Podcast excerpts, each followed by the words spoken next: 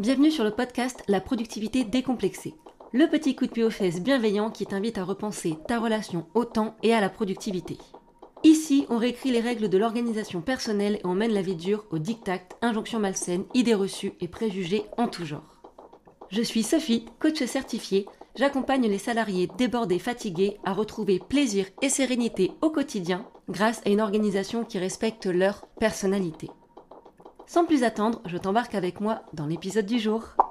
Hello, hello, je suis trop contente de vous retrouver pour ce nouvel épisode de podcast. Alors déjà, désolée pour ma voix un petit peu rauque, je pourrais animer une émission de la nuit sur une radio. Voilà, je suis malade, donc je m'excuse pour cette voix un petit peu cassée, un petit peu rauque. J'espère que ce sera quand même agréable à écouter. Surtout qu'aujourd'hui, je suis trop excitée, j'avais envie de vous proposer un nouveau format. En fait, cet épisode, il va plutôt être un réel atelier, puisque je vais vous proposer de faire votre bilan de l'année. Je vous invite donc à prendre papier, stylo pour réellement profiter de cet épisode. Bah déjà, pourquoi faire un bilan de son année? La première chose, c'est de se rendre compte de tout ce qu'on a accompli. Bah oui, le cerveau, il a tendance à ne retenir que ce qui reste à faire, ce qu'on n'a pas réussi à faire, ce qui s'est pas super bien passé, etc.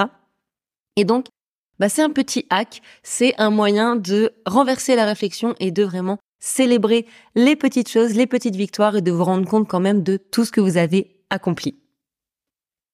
C'est aussi un moyen de tirer des leçons et des apprentissages, soit positifs ou négatifs, de l'année qui vient de s'écouler. C'est très important. En tout cas, moi, je suis partisan de l'amélioration continue. Et donc, faire un bilan, ça permet de prendre du recul et de se dire « Ok, qu'est-ce qui s'est passé ? Qu'est-ce qui s'est bien passé ? Qu'est-ce que j'aurais dû faire ?» etc. Et enfin, tout simplement, ça permet de connaître de où on part pour ensuite planifier l'année à venir. En effet, un bilan de fin d'année, ça va forcément avec la préparation d'une nouvelle année. Et donc, comment savoir où on va si on ne sait pas d'où on part? En résumé, comme je disais, dans une dynamique d'amélioration continue, c'est hyper important de prendre du recul sur l'année qui vient de s'écouler.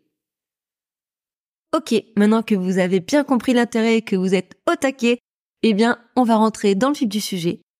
Tout simplement, je vais vous poser des questions et vous inviter à chaque fois à mettre en pause l'épisode et à y répondre. Trois petites règles tout de même. Soyez honnête dans vos réponses. Il n'y a que vous en fait qui allez les lire et donc c'est pas le moment de soit faire de la fausse modestie, soit de s'auto-censurer. Non, c'est votre moment, soyez totalement transparent. Soyez bienveillant avec vous-même. Le but c'est pas de vous auto-flageller, de vous culpabiliser. Non, on reste quand même dans la bienveillance. Et ensuite, petit conseil, plus qu'une règle, c'est de penser votre vie 360. À la fois le travail, la maison, la famille, les finances, la spiritualité.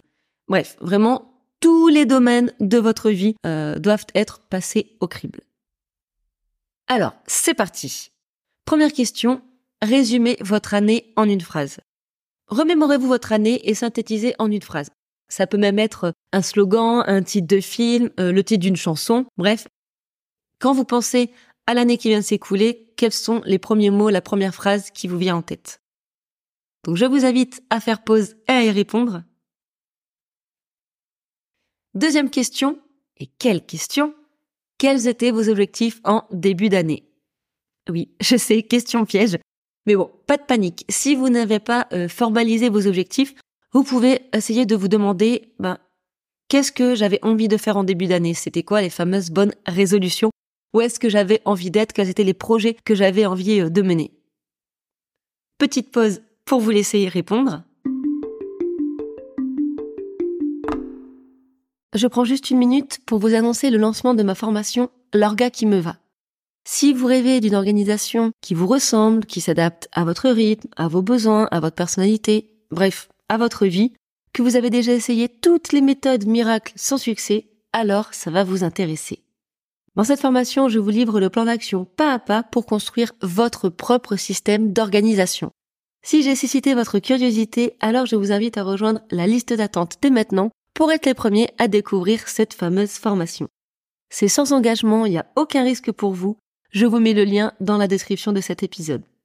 Sur ce, revenons de suite au sujet du jour. Troisième question, dans le prolongement de la précédente, est-ce que vous avez atteint vos objectifs?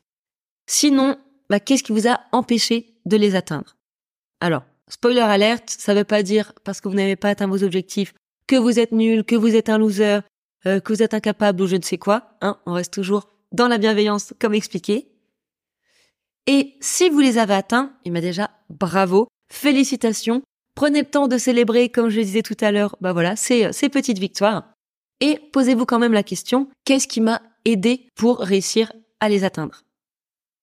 C'est vraiment important ici de prendre du recul sur ce qui a bien fonctionné pour capitaliser et continuer l'année prochaine, et aussi pour ce qui vous a freiné, pour se dire, ok, comment est-ce que je contre-attaque l'année prochaine par rapport à ça?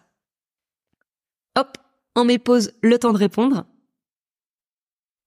Quatrième question, quelles sont les expériences marquantes, parce qu'elles étaient joyeuses ou au contraire parce qu'elles étaient un petit peu moins joyeuses, que vous avez vécues durant cette année? Qu'est-ce qui vous a marqué? Toujours une petite pause pour vous laisser y répondre. Cinquième question, un peu dans le même style, quelles sont vos victoires et vos fiertés de cette année? Prenez le temps d'y répondre avec une petite pause. Sixième question, quels apprentissages vous retirez des questions précédentes? De l'explication de l'atteinte ou non de vos objectifs, de vos expériences marquantes, de vos victoires et fiertés. Qu'est-ce que ça vous a appris, tout ce que vous avez vécu? Donc oui, j'avoue, elle n'est pas facile, donc vraiment, mettez bien l'épisode en pause et prenez le temps d'y répondre. Septième et dernière question pour conclure ce bilan, re-résumez votre année en une phrase.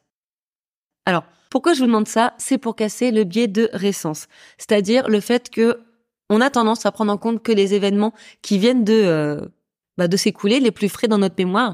Sauf que une année, c'est 12 mois et c'est pas que septembre, octobre, novembre, décembre. Dernière fois que je vous propose de mettre cet épisode en pause pour répondre à la question. Et là, ce qui serait intéressant de faire, c'est de regarder si cette dernière phrase qui résume votre année, eh bien, c'est la même que la toute première que je vous ai demandé de rédiger. Ou est-ce que, avec cette prise de recul, avec le bilan que vous venez de faire, avec les questions que je vous ai posées, votre vision de l'année qui vient de s'écouler a un petit peu changé? En tout cas, j'espère que cet épisode vous a aidé. C'est une première pour moi de faire un épisode en mode mini-atelier. Donc, n'hésitez pas à me dire en commentaire si ce format vous a plu. Si j'ai plusieurs retours positifs, peut-être que j'élargirai ce concept à d'autres sujets, qui sait. Donc, j'ai hâte d'avoir vos feedbacks. Sur ce, je vous donne rendez-vous la semaine prochaine et je vous dis à très vite. C'est ainsi que se termine cet épisode. Merci d'avoir partagé ce moment avec moi. J'ai hâte de savoir comment mon message a résonné en toi. J'adorerais avoir ta réaction. Donc n'oublie pas de mettre une note sur la plateforme où tu écoutes cet épisode, de me laisser un petit commentaire toujours sur cette même plateforme et de parler du podcast à un maximum de personnes. Un grand merci, je te dis à très bientôt et en attendant, prends bien soin de toi.